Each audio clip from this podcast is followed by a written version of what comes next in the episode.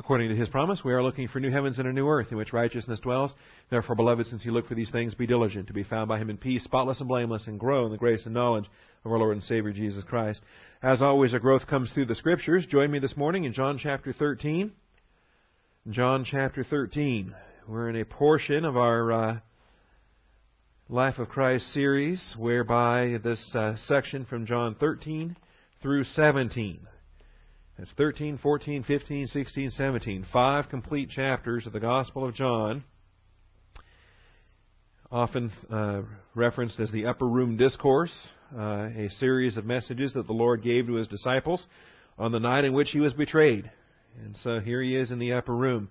Interesting, they arrived. Uh, he sent Peter and John ahead of time and uh, followed a man with a pitcher and uh, to a house. They didn't even know where they were going. And part of the cloak and dagger, part of the uh, espionage at work. Remember, there's there's a plot against his life, and so uh, Judas doesn't know what house to go to. Judas doesn't know where to set up the ambush, and uh, it's pretty remarkable. So Jesus sends Peter and John to the to Jerusalem, and he says at the gate, there's a man going to be holding a pitcher there. Follow him, and uh, whatever house he goes to, that's where you're going to go. And uh, you give the challenge and password, as it were. Uh, the master has need of your upper room, and the man will show you the upper room already prepared. And uh, there it is. So, um, in any event, uh, they were probably there. I'm guessing, you know, a few hours. Uh, they they wouldn't, could have been there a terrible amount of time. They would have had uh, Passover, which is eaten very quickly anyway, and then uh, foot washing, and then uh, he introduces communion to them, and then uh, a few more messages in the process of this, including the tremendous uh, prayer here of John 17, and, and there's a lot of content in this. Um, so, for a few hours that he spent with his disciples, and we're going to spend weeks. we're going to spend week after week after week. I don't know how many weeks, but it's going to be a significant uh, section of this Life of Christ series. So, anyway, it's one of my favorite passages of Scripture. Let's look at it. John 13. Before the feast of the Passover, Jesus, knowing that his hour had come, that he would depart out of the world to the Father, having loved his own who were in the world, he loved them to the end.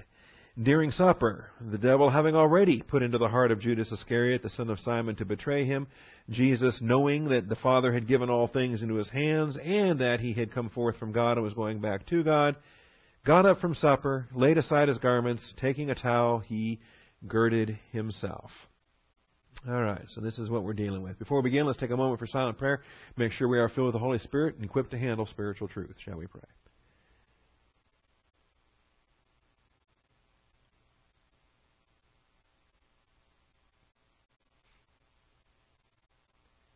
Almighty Father, we thank you for the truth of your word and the privilege that we have to assemble together. This is a grace provision, Father. We thank you for this class that uh, uh, has gone on now for years and years, and He's going to continue as we study to show ourselves approved. But Father, uh, this this room was pretty special. This night was pretty special, and even though He uh, knew who His traitor was, He uh, remained faithful to Your will, Father, and uh, and I thank You for that. I pray that we would learn the lessons we need to learn today related to foot washing, that we would understand the humility principles that are being illustrated for us, that we would identify with our Lord and our Savior, and we would identify with the servant function that each one of us is expected to fulfill. And I thank you in Jesus Christ's most precious and holy name. Amen. All right, now in the outline, we are dealing with main point three, and I failed to um, jot myself some notes as far as these slides, so we'll just have to run through them. Uh, point one, we looked at the grammar that introduced this, and one through four is just awesome. It's almost like the Gospel of John is starting over again in the grammatically remarkable introduction to this portion of the Gospel of John.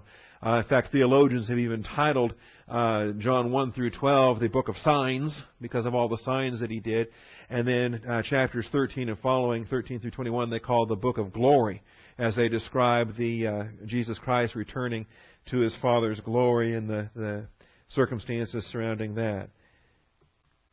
Just take a guess. Slide six. There we go. Good guess, right? Point three.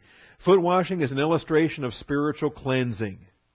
Foot washing is an illustration of spiritual cleansing. And we have these terms here in verses 10 and 11. Jesus said to him, He who has bathed needs only to wash his feet, but is completely clean. And you are clean, but not all of you. For he knew the one who was betraying him. For this reason he said, Not all of you are clean. He's got 11 believers and one unbeliever for his 12 apostles. And uh, so 11 of them are clean. 11 of them have bathed. They only need the foot washing. Um, Judas, of course, needs an entire bath, but that's beyond what we're going to look at here. Um, so let's understand the principles here. And this ought to be pretty simple. Um, I like the fact that it is simple. I like the fact that it relates to our cleansing uh, when we confess our sins in 1 John 1 9. But first of all, understand what this is not. This is not simply the hospitality connected foot washing. This is not washing their feet as any host might do, welcoming them into their home. This prophetic pantomime should not be confused with hospitality connected foot washing. This is a prophetic exercise. Jesus in verse 7 tells Peter, What I do you do not realize now, but you will understand hereafter. So there's something more at work here beyond, um, you know, the hospitality connected foot washing like we see in Luke 7 or we see in 1 Timothy chapter 5. Something that might be done in the, in the ancient world. Today we wouldn't do such a thing, but we would uh, we would still greet people at the door. We would uh, welcome them into our home. We might take their coat if they're wearing a coat, offer to hang that up. Uh, you know, place their purse wherever. Uh, the kind of things you do when someone comes into your home. In the ancient world, it was common to uh, uh, in Luke 7, you'll see this, where it was common to provide oil to uh, anoint the head or uh, to wash the feet. Jesus was pretty uh, clear here that Simon the Pharisee that had brought him into the house was really rather insulting. Um, he says to Simon, Do you see this woman? I entered your house, and you gave me no water for my feet, but she has wet my feet with her tears and wiped them with her hair. You gave me no kiss, but she, since the time I came in, has not ceased to kiss my feet. You did not anoint my head with oil, but she anointed my feet with perfume. And so, in the rebuke there for that Pharisee named Simon, we, we get a, a glimpse of what hospitality ought to be like and where he was very um, insulting by not, uh, by not extending those courtesies to Jesus. Uh, nevertheless, that's not what was happening here in the upper room. If that was all that was to it, this was simply, uh, you know, the, the disciples came in with dirty feet. Uh, um, didn't understand that. But he says, no, you don't understand it now, but you will understand hereafter. And this portion, John 13 through 17, is all about the hereafter. Okay? The hereafter, in context, is Jesus going to the cross and going to heaven. And the apostles remaining on earth and what's going to happen with Jesus in heaven and the apostles on earth. Okay? The church is going to be founded. All right? That's why we take so much of John 13 through 17 as being church related, while still a mystery, not revealed. He doesn't use the word church here, doesn't tell them that uh, new stewardship is coming and there's going to be, you know, no Jew and Gentile and all that. That's still mystery until it happens on Pentecost. But the hereafter is the language he used. It's the verbal clue in the text that tells us that this is related to something else. Okay? We'll have more of those clues as well. He says, I'm going to the Father, but we're going to send you a helper. And he will guide you into all truth. And the new, the new age about to come, the church age, is going to feature the indwelling of the Holy Spirit. It's going to feature the teaching ministry of the Holy Spirit.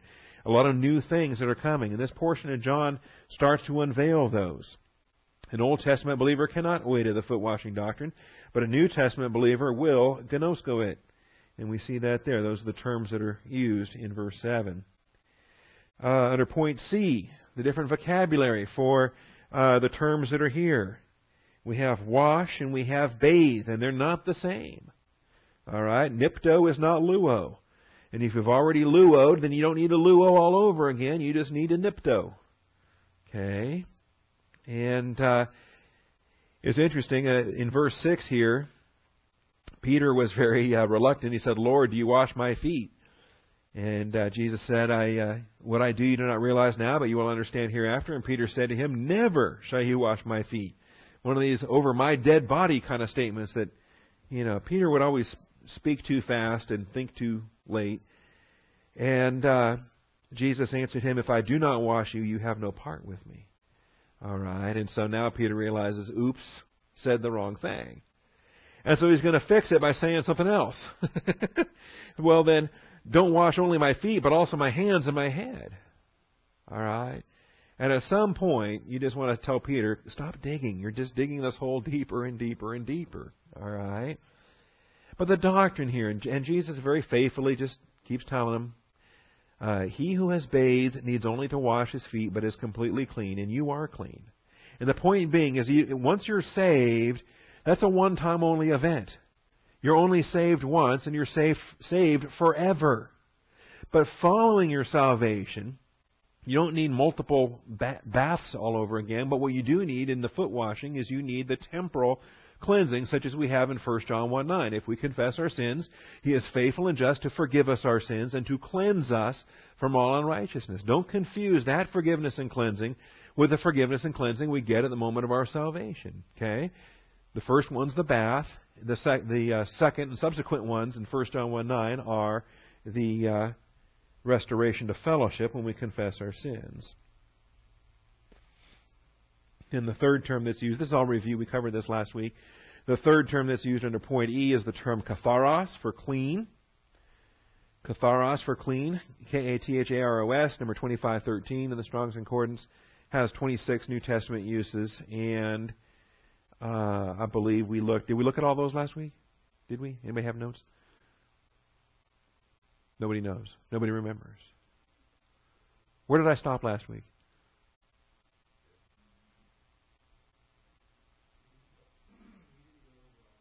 I did not. Okay. Okay.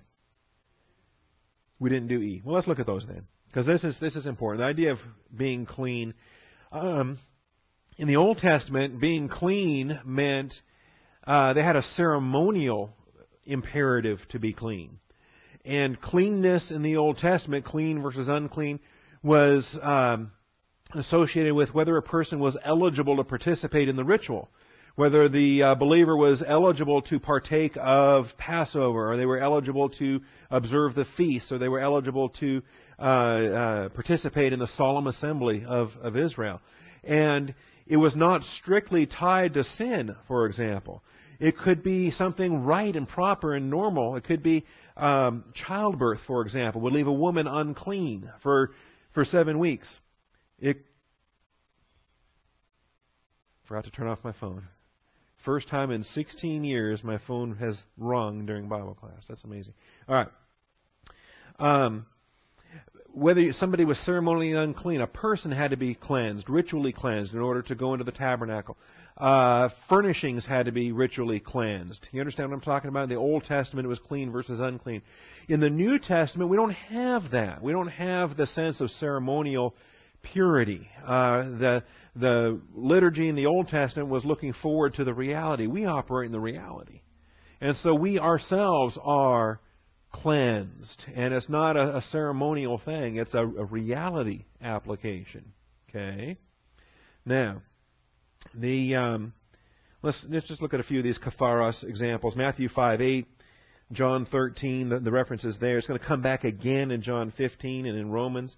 Let's just take these uh, quickly and run our way through them. John, or I'm sorry, Matthew 5 8.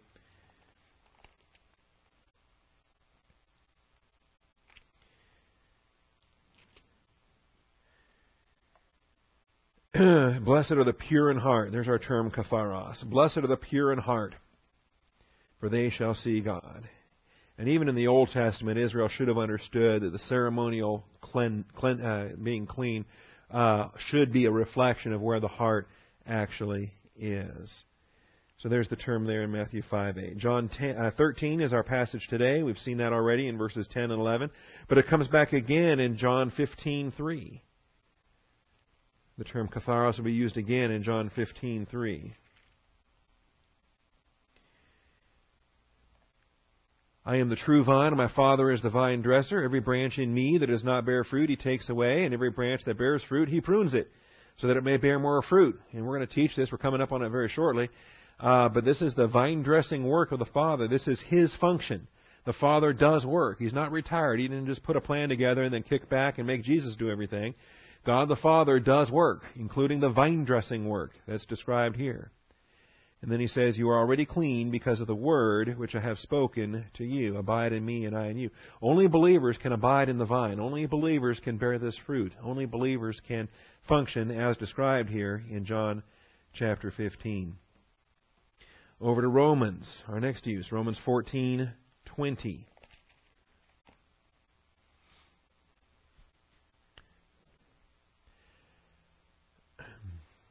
Part of the liberty that we have in the church age. And uh, when believers allow certain things, you got you got unclean up in verse 14 there. I know and am convinced in the Lord Jesus that nothing is unclean in itself, but to him who thinks anything to be unclean, to him it is unclean. So if you've got a believer and they've got a conscience issue that that uh, struggles in a particular realm of application, uh, they grew up in a Baptist legalistic background or what have you, or they grew up in whatever, and they, they just uh, a lot of folks think that dancing is immoral, dancing is sinful, dancing is not appropriate, and just you know that's that's their culture, that's how they were raised, and they have a, a conviction that it's it's not right. Okay, you ever known someone that had a, a faith conviction against dancing? They thought it was sinful, it was wrong. Okay, so how do we relate to that? Do we just smack them upside the head with a Bible and say, "Well, dummy, grow up"? Right? Get some doctrine. Nothing's unclean of itself. Okay? Or do you exhibit the law of love and recognize that okay, I may have liberty and a relaxed mental attitude and grace to uh, to you know dance with my wife or what have you. Um, that dancing does not have to be an immoral thing and and all the rest. The point is, I don't want to cause him to stumble. With my liberty cannot be the uh, stumbling block on behalf of the brother. And so um, it says in verse 21 here of this Romans 4 or 20, verse 20 of Romans 14, it says, "Do not tear down the work of God for the sake of food. All things indeed are clean, but they are evil for the man who eats and gives offense." Okay, and so this is where something that could be good for you then uh, becomes a stumbling block, and that becomes the problem. It is good not to eat meat or to drink wine or to do anything by which your brother stumbles. I had a coworker years ago that thought movie theaters were were uh, a problem that uh, that they were temples to Hollywood, and that he wouldn't go into a movie theater, and that was his conviction. And um, and I, I would ask, well, even like rated G movies, I mean, would you go to go see Bambi or something, or you know, uh, I understand there's some terrible movies out there, but you know, and he said, no, even there, the, the, the venue itself, the place is a temple where these idol worshippers go and they assemble and they congregate. And he says, I just, I just don't want to go there. So he rents movies at Blockbusters and takes takes takes them home. You know, watches rated G and you know, good clean stuff in his own house and and so forth. And I thought, okay. And uh, I'm not critical of that. I'll never be critical of that. It's a believer who's walking according to his convictions of the Bible. I will never, in a million years, be critical of that. Uh, I don't happen to share the same conviction, but I appreciate.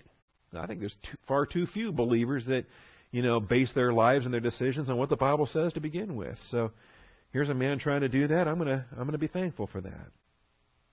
So then how do I apply this in verse 20 and 21? I don't, I don't go to work on a Monday morning and tell them about all the movies I went to over the weekend, right?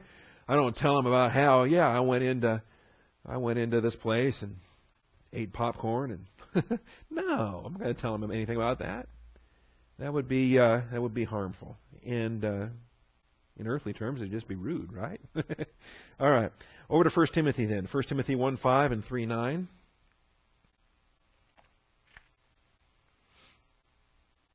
The goal of our instruction is love from a katharos, pure heart, and a good conscience and a sincere faith. So again, we find that in the church age we're operating on the basis of the reality, not ceremonial cleanness, but a pure heart. Chapter 3 and verse 9. Holding to the mystery of the faith with a clear conscience, with a clean conscience. Part of the uh, requirements for a deacon to have that clean conscience. 2 Timothy 1 3 and 222. I thank God whom I serve with a clean conscience, the way my forefathers did, as I constantly remember you in my prayers night and day. 222. Flee from youthful lusts and pursue righteousness, faith, love, and peace with those who call on the Lord from a pure heart. With those who call on the Lord from a pure heart. There's a powerful passage to teach our young people. Three uses in Titus 1:15. Three uses, all in the same verse. Titus 1:15. To the pure all things are pure. But to those who are defiled and unbelieving, nothing is pure but both their mind and their conscience are defiled. Now let me ask you, would you limit that verse to only the unbeliever? Or is it possible for a believer who departs from walking in the light?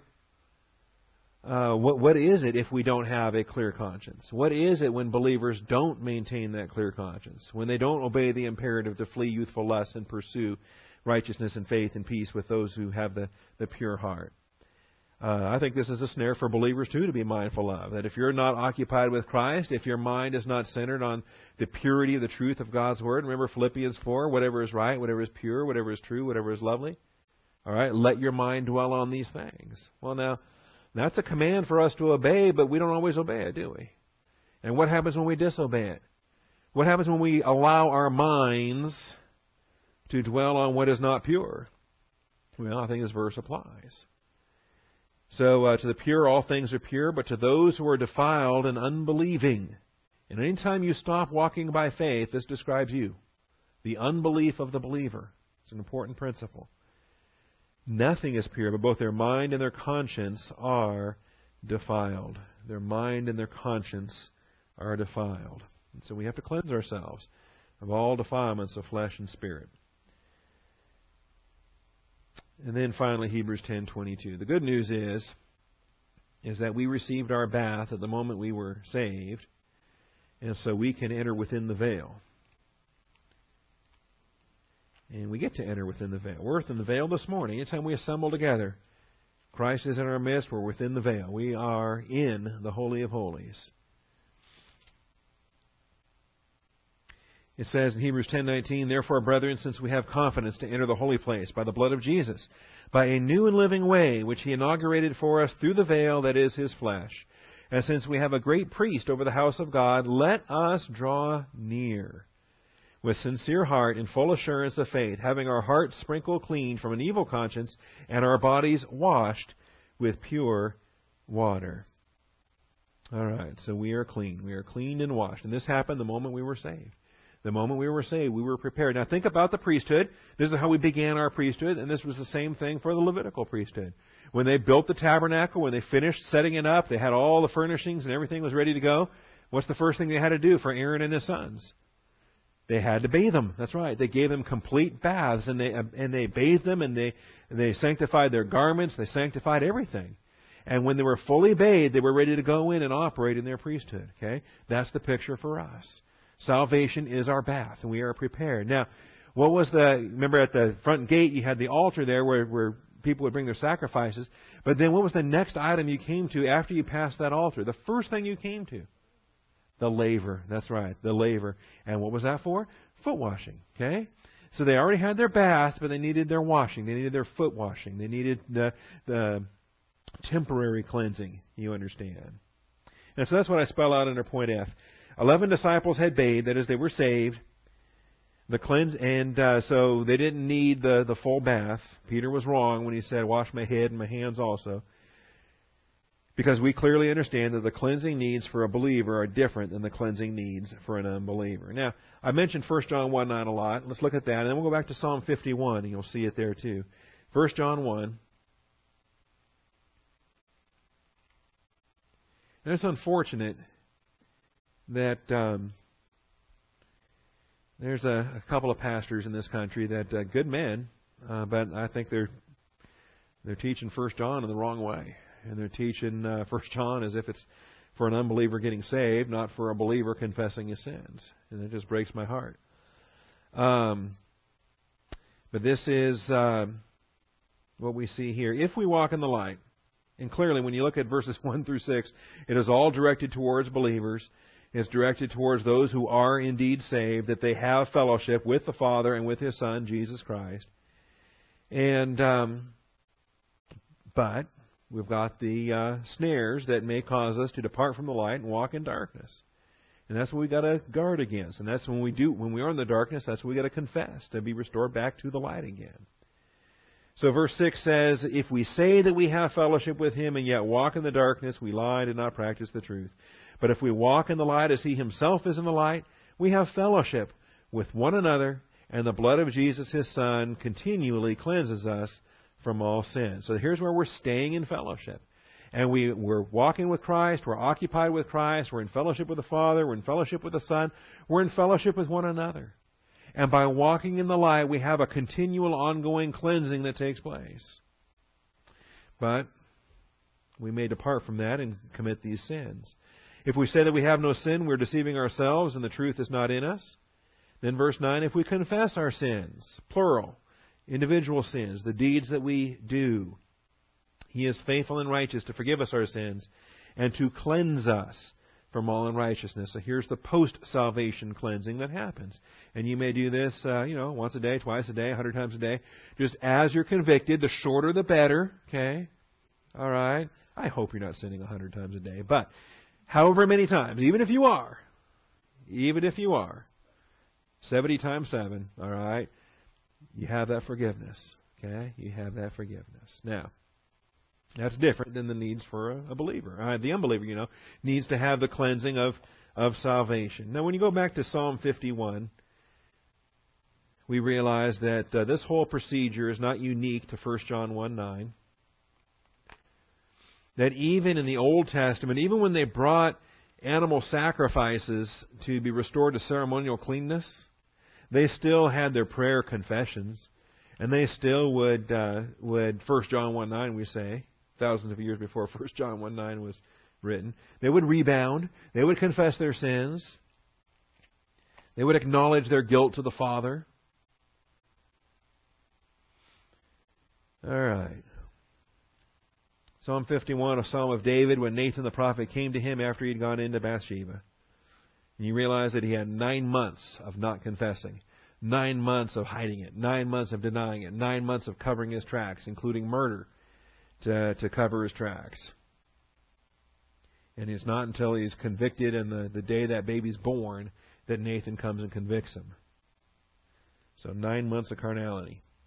Be gracious to me, O God, according to your loving kindness be gracious to me according to your loving kindness. Anytime we confess our sins, it's because He's faithful and just. It's because He is a God of grace. It's not because we've earned it, not because we've deserved it. We certainly haven't. According to the greatness of your compassion, blot out my transgressions. So, is this, uh, is, is David asking to get saved here? Is this his salvation all over again? No, not at all. It's, con- it's the confession of a believer. Wash me thoroughly from my iniquity and cleanse me from my sin. Now, is he is he bringing a uh, sacrifice? Is he bringing a goat? Is he going to, through a Levitical priesthood to be ceremonially cleansed and to be restored to the Levitical structure? No. This is his prayer life. This is his prayer confession. For I know my transgressions, and my sin is ever before me. My sin is ever before me. You know, unless you're so far gone, where your conscience is seared as with an iron, where your heart is so hardened, where the scar tissue has so uh, built up, unless you're that far down in the road of, of darkness, you're going to have your sin. God's going to use your sin. God's going to use this to convict you. He's going to use this. He's going to bring it before your mind. He, he's going to remind you of this again and again and again. It's part of His discipline. It's part of his chastisement. And um, when that happens, be thankful. be thankful that he keeps reminding you, haunting you, as it were. It's a good kind of haunting. Because uh, if your conscience is still bothered by it, that's the Father's way of waking you up and, and prompting you to confess. If it doesn't bother you anymore, and you don't even give it a thought, and you, you can so bury it in your conscience, and then, boy, that's danger. That's danger. That means you're growing comfortable in your uh, darkness. Okay? That's called hardness of heart. Against you, you only, I have sinned and done what is evil in your sight. We would kind of think he sinned against Uriah, right? you know, sinned against him when he cheated on him with his wife and, and, and then murdered him. But, uh, no, those were offenses. Clearly, those were offenses that would require uh, restitution and, and, and, and, and, things like that. But when you're talking about sin, sin is only against the absolute standard of God's righteousness. So try to make a difference between a sin and an offense. God, Uriah doesn't have the universal standard of righteousness that David violated. Uriah himself is a sinner. Um, the sin is only against God, even when offenses may uh, may impact our fellow uh, human beings. All right. So you are justified when you speak and blameless when you judge. Behold, I was brought forth in iniquity, and in sin my mother conceived me. Wonderful uh, uh, reference here to the total depravity of man and our lost estate in Adam. Uh, we're all sinners by birth, by nature, by practice. That's our lost estate. Behold, you desire truth in the innermost being, and in the hidden part you will make me know wisdom. Purify me with hyssop, and I will be clean. Wash me, and I will be whiter than snow.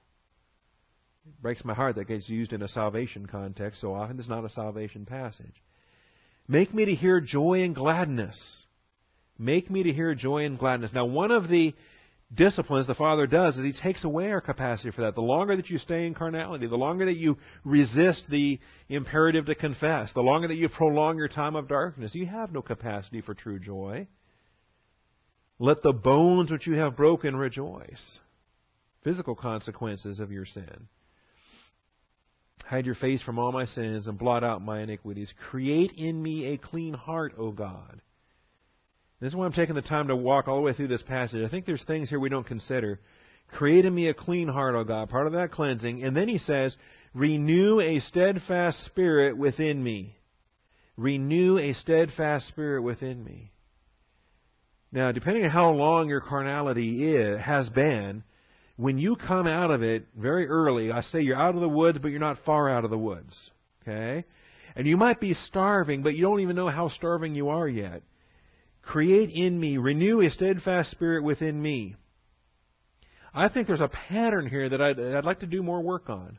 A pattern here where we can even surrender our volition to the Father and say, Father, Give me a greater hunger. Renew the spirit within me. Right now, my volition is very damaged. Right now, my my I'm weak. My conscience is weak. My spiritual life has been a wreck in these recent months.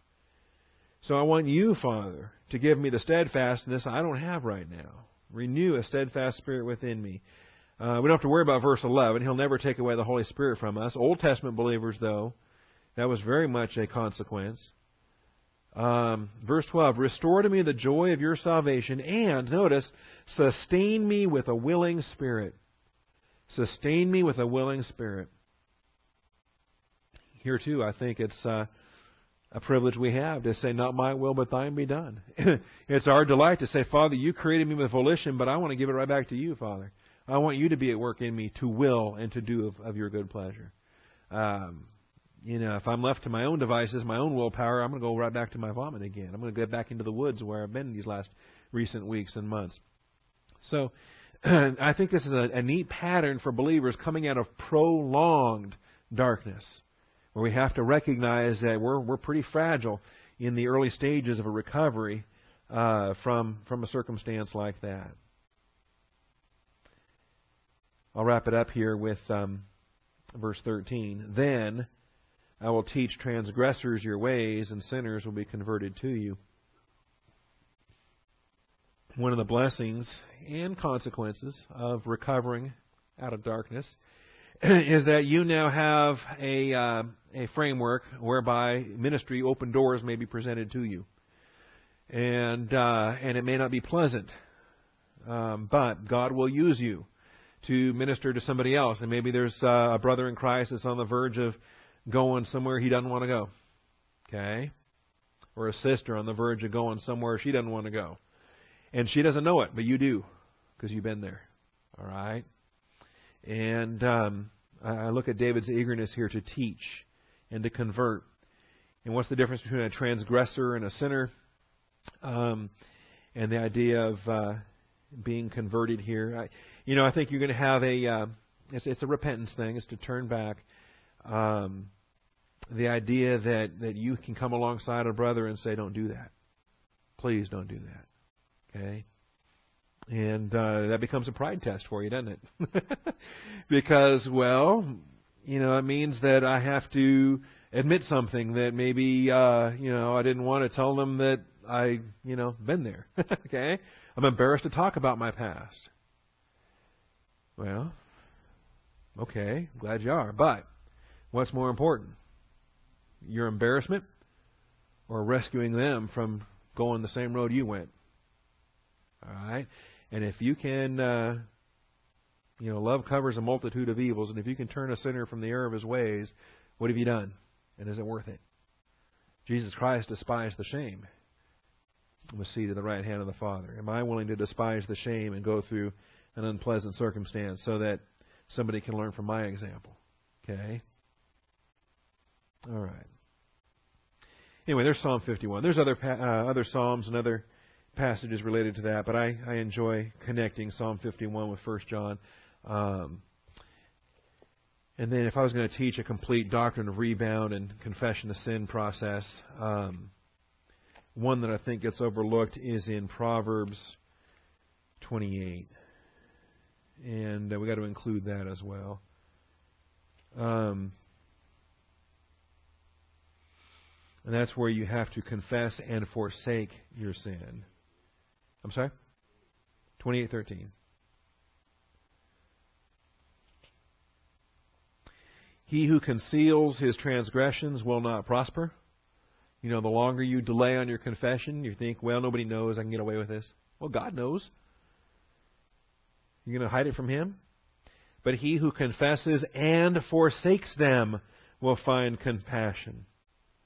I think that's a concept that has to be included in your 1 John 1 9 and in your Psalm 51 and all of your passages where you're describing the confession of sin. Confess and forsake. Confess and forsake. If, you, if you're confessing but have every intention of doing it again tomorrow, is that really homologeo? Is that really confessing? Is that really going to the Father for restoration to fellowship and and uh, and uh, cleansing? I don't believe it is. I don't believe it's a it's an appropriate homologeo at that point. All right, so there we are. But now let's understand why is he giving a, a cleansing illustration? Because he's teaching them what he's going to do tomorrow. Point four. Main point four now in the outline. The work of Christ between laying down and taking up is a work of spiritual cleansing. The work of Christ between laying down and taking up is a work of spiritual cleansing. He's teaching them cleansing on this night in which he's betrayed. And it's the work that he achieves when he lays down and then when he takes up. That's the language here in John 13. He laid aside his garment and he girded his mind for action. Now, he laid aside his garment and he girded his body with a towel. but on the cross, what's he going to do? He's going to lay down his soul. and so we see this here. The idea of his life. Well, let me give you the verses first of all in John 13. He lays aside his garments in verse 4, and then when he's done, in verse 12, he lambano, he takes up his garments again in verse 12. So he lays aside, he does his cleansing work, and then he takes up his garments again. And the pattern of what he's teaching there, what I'm calling a prophetic pantomime, okay? Just like Ezekiel did, just like Isaiah did, just like uh, Zechariah did, and many of these prophets would do pantomimes. Just like uh, Samuel did. You know, Samuel took King Agag and chopped him up into little pieces and sent them all around uh, prophets would do visual aids, they would do uh, pantomimes, they would do dramas, they would portray these things, and this is what Jesus is doing here. Laying down and taking up. Uh, we understand this in John 10, that he lays down his life and he takes it up again. He actually sacrifices his soul. John 10:18, the laying down and the taking up of not only his life but also his glory. John 10:18, I think we looked at this a week ago or a couple of weeks ago, did we not? He says, um, I am the good shepherd. I know my own. My own know me. Uh, verse 17, for this reason the Father loves me because I lay down my soul, my psuche, my soul, so that I may take it again. And what does Jesus Christ accomplish in between the time, the point where he lays down his soul, and the point that he takes it up again? What is he accomplishing in between there? Salvation. Yeah, the cleansing, the spiritual work of cleansing associated with our salvation. No one has taken it away from me, but I lay it down on my own initiative. I have authority to lay it down, I have authority to take it up again. This commandment I receive from my Father. But even more than that, I think even more than that, even more than the, the, the six hours on the cross, right, or three hours, depending on how you count that, three hours of, before the darkness, three hours after the, of darkness. But even prior to that, how about when he descended out of heaven and entered into the womb of the Virgin? How about when he laid aside his glory in Philippians chapter 2?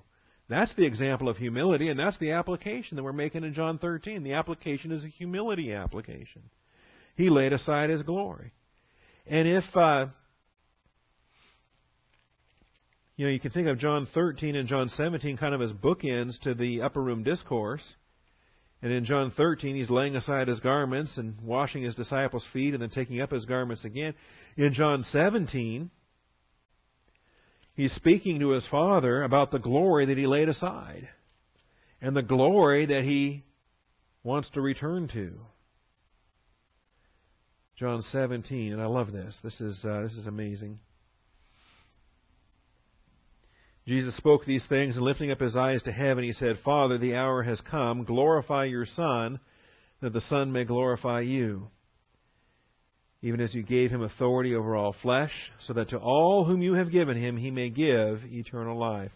This is eternal life, that they may know you, the only true God, and Jesus Christ, whom you have sent. I glorified you on the earth. Now, this is critical because he hasn't gone to the cross yet. I glorified you on the earth, having accomplished the work that you have given me to do. His work was done. Understand that he had a purpose for his life, and he had a purpose for his death. And what he's speaking about here is the purpose for his life, and he says, That's over. I've done the work. You have I've accomplished the work which you have given me to do. I have glorified you on the earth. The work of Jesus Christ on the earth was to glorify the Father. No one has seen God at any time, but the only begotten God in the bosom of the Father, He has explained Him. Jesus Christ revealed the Father, and He says, This is now done. And He finishes this in the upper room the night in which He's betrayed, and then uh, the next day He'll go out and He'll do the work for His death. Then in verse 5, He says, Now, Father, glorify me together with yourself. Notice now, with the glory which I had with you before the world was. See, he had laid that aside. He came in humility. He came not with power and great glory. He came in humility. He came as a babe in the manger and swaddling clothes, and and um, he laid that all aside. But now there's a time to take it up again. What I love the fact is when he comes in second advent, it's in power and great glory. He comes and the the, the light of his face is shining like the sun shining in its strength, and we see that. Hopefully, we're familiar with Philippians chapter 2 because this is supposed to be our attitude. Philippians chapter 2, verses 5 through 11. Have this attitude in yourselves, which was also in Christ Jesus, who, although he existed in the form of God, did not regard equality with God a thing to be grasped, but emptied himself. The footnote in the New American Standard Translation says, laid aside his privileges taking the form of a bondservant and being made in the likeness of men. Being found in appearance as a man, he humbled himself by becoming obedient to the point of death, even death on a cross. And for this reason also God highly exalted him. Now I didn't read, I should have read further down in John 17. He asked for his pre incarnate glory to be restored. And the Father's going to give him so much more. He's going to get all the pre incarnate glory back that he's worthy, he's entitled to, of course, because he's God the Son. He has eternal glory as the second member of Trinity. He's got eternal glory as God the Son. And yes, all of that is coming back. Okay? Truth is, he never lost any of it. He just simply laid it aside. He stopped claiming it, stopped exercising it, stopped manifesting it. Um, and all of that will come back and more. The glory that he receives after the cross is a greater glory. It says so in John 17, and we'll teach that when we get to that point.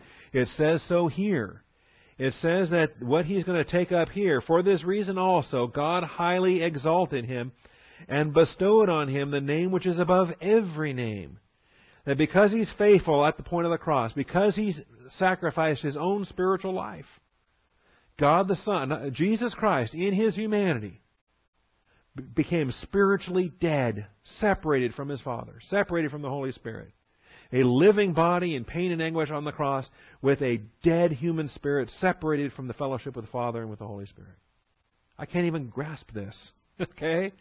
But because he did, because he did, then the reward he's blessed with now is above anything he ever had before. The name which is above every name. The resurrected and glorified God man has a name higher than he had before his work on the cross. And we'll see that as we get into John 17. So he laid aside, he laid down his life, he took it up again. He laid down his glory. And the Father gives him so much more. God the Father gives him so much more. All right, now if you want verses on the cleansing work of the cross, I give them to you here under point C. The cleansing work of the cross. We already saw Hebrews 10:22. But the cleansing work of the cross. The fact that when you came to the cross, you were cleansed. When I came, for me, it was September of 1973. Whenever you got saved, when you came to the cross, you were cleansed. And that's clear throughout the New Testament. We understand that. 1 Corinthians 6:11, Ephesians 5:26, Titus 2:14, Titus 3 verses 5 through 7. In Hebrews not only is it mentioned in 10:22, but prior to that in Hebrews 9:14. And then what we read already in Hebrews 10:22, the cleansing work of the cross. And because of this, I think this is the basis for the confusion that's there. And believers don't rightly divide the word of truth, and they just say, "Oh, cleansing, it's got to be the same thing." And they say, "I was cleansed when I got saved." So this 1 John 1 9 cleansing's got to be the same thing. No. Rightly divide the word of truth. Understand. The cleansing at salvation is different from the cleansing of confession. Just like the bath is different than the foot washing. Okay. And so if you can get that across to whoever it is you're dealing with, then uh, you will have accomplished something. I had a three hour flight one time from St. Louis to Austin and never could get this through to the person I was talking to. The lady told me she didn't sin. She's not a sinner. You know, she's saved now. She doesn't commit any sins anymore. I said, ever? You know, even little things. We said, well, yeah, you know, a few things, but by and large, I'm basically a good person. And because I do more good than bad, I'm okay. That's her view. All right. Isn't that sad? Join me in uh, 1 Corinthians. Let's take a look at this. The cleansing of the cross. The cleansing of the cross. And this, this impacts a lot of our hymns. You know, how many of our hymns talk about the uh, washed in the blood of the Lamb, right? You know, have you been to Jesus for his cleansing power? Are you washed in the blood of the Lamb? It affects a lot of our hymns, it affects a lot of our thinking. And, and we can appreciate it. We can appreciate the bath, but don't forget the washing. Keep short account, stay in fellowship. All right, 1 Corinthians 6:11. What I like here in verses 9 and 10, you got a description of a life without Christ. The unrighteous. Do you not know that the unrighteous will not inherit the kingdom of God? Do not be deceived. Neither fornicators, idolaters, adulterers, effeminate, homosexuals, thieves, um, covetous, drunkards, revilers, or swindlers will inherit the kingdom of God. So there's a long list of, of things. All representative of the carnal life, the life of the unbeliever, the, the man without Christ. They are unrighteous. And anyone that's unrighteous, that's going to be reflective in how they live and what they do. Now, the answer is not to change your ways and quit fornicating and quit drinking and quit you know the, the the provision is not to stop that list of verses 9 and 10 the provision is to get saved in verse 11 such were some of you but notice now you were washed you were sanctified you were justified in the name of the Lord Jesus Christ and the spirit of our God that right there that right there is why it's so awesome to be saved by grace through faith. All right? And whatever I was before I was a believer, I'm washed, I'm sanctified, I'm justified, I'm a child of God. Now, can a believer still covet? Sure. But he's not a coveter. He's a saint, washed, sanctified, justified. You see the difference? Can a believer still get drunk? Yes and he might drink so much that he's that he would be what uh, somebody else would call a drunkard. All right, I've known believers that were drunkards, but judicially in the Father's court, he's not a drunkard. He's washed, he's sanctified, he's justified, and in the Father's court, that man's not a drunkard. That's critical that we understand that. So this cleansing is associated with sanctification and justification, and what we call positional truth, all the doctrines that relate to the moment of our salvation. And so whatever we were, we're no longer that. We're no longer that. We are declared righteous. We are saints. And we can never lose that. What a blessing. Ephesians 5:26 again the washing. This is what Jesus does for the bride. Ephesians 5:26 the washing by the water with the word.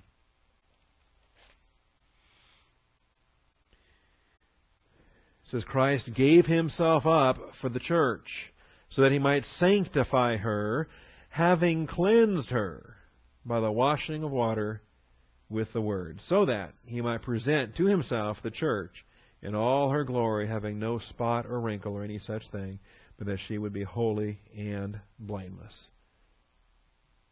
The cleansing work of the cross. He gave himself up for her so that he might sanctify her, having cleansed her. Having cleansed her. Titus 2.14. The cleansing of our salvation.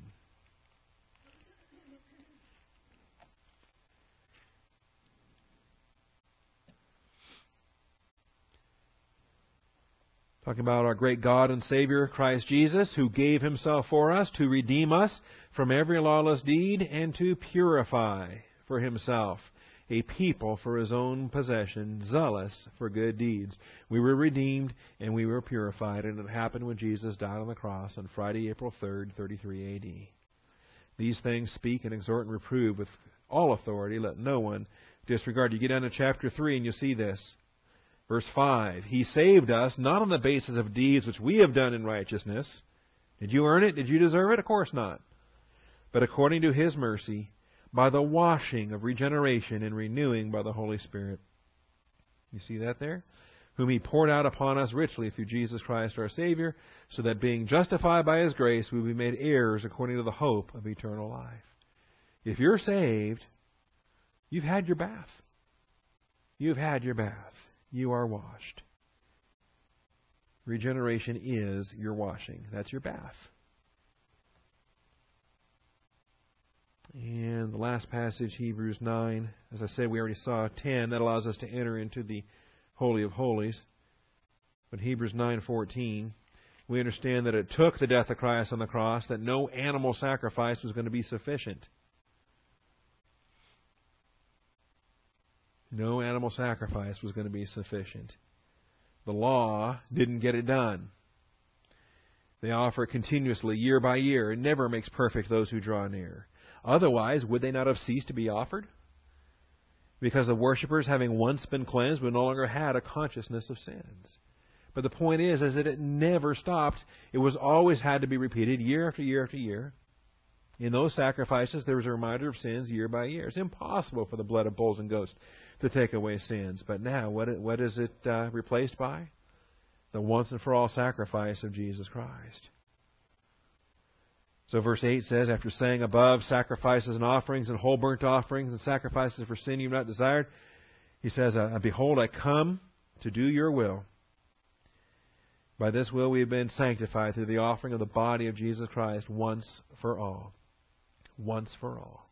We have the reality. Theirs was just an animal ritual. Hmm. Verse 14 For by one offering he has perfected for all time those who are sanctified. Those who are sanctified. Connect verse 14 to verse 2, and you see that that perfection and sanctification is a cleansing of your conscience.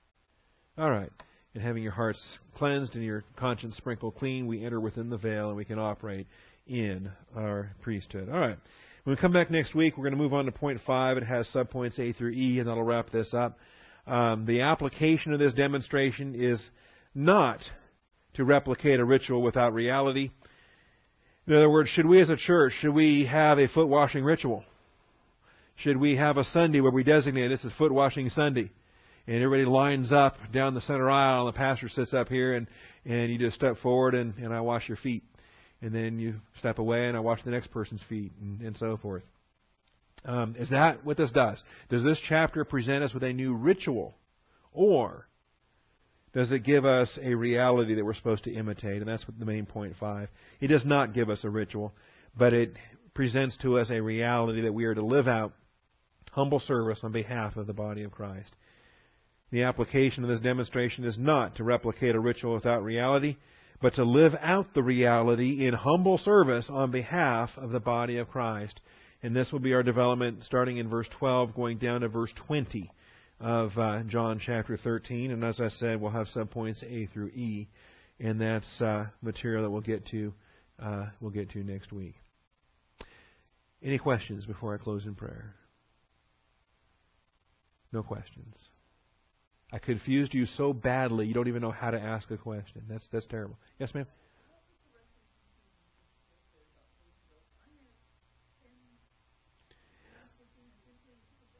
Yeah, I backed up in, in Hebrews 10. My apologies. I backed up in Hebrews, I'm sorry, Hebrews 9. I backed up in Hebrews 9 prior to verse 14 to show you the connection with verse 2. Yeah. And so, no, no, I'm sorry. That was my confusion. Um, in Hebrews 9, uh, verse 14. Oh, you know what? I was even reading from the wrong chapter. Um, in Hebrews 9:14 it says, "How much more will the blood of Christ, who through the eternal Spirit offered himself without blemish to God, cleanse your conscience from dead works to serve the living God?" That's the verse I was supposed to read was 9:14. And instead, I was pointing out in verse chapter 10 and verse 14, when you connect it to verse 2, you have the same thing taught all over again. So you can add uh, 10, 2, and 14 to the ones that you see on the screen. Hebrews 9:14, Hebrews 10, 2, 14, and 22, and you'll have a complete picture on that. I think. My apologies. I read the wrong uh, read the wrong chapter on that. All right. No, no. I'm uh, I read the wrong chapter. All right. Well, Lord's in charge of that too. Father, thank you for your truth. Thy word is truth. I pray that each one of us would recognize the importance of foot washing, the importance of uh, keeping short accounts, Father, being restored to fellowship as quickly as we're convicted, not uh, waiting days and weeks and months, not with prolonged darkness, Father. We just make matters worse the longer it goes. And beyond that, Father, I pray for the uh, humility that this passage illustrates as well that we would be willing to serve one another in uh, in a sacrificial way related to cleansing, Father. And I pray that we'll understand this as we continue to study it next week. Thank you for being faithful. We thank you, Father, in Christ's name. Amen.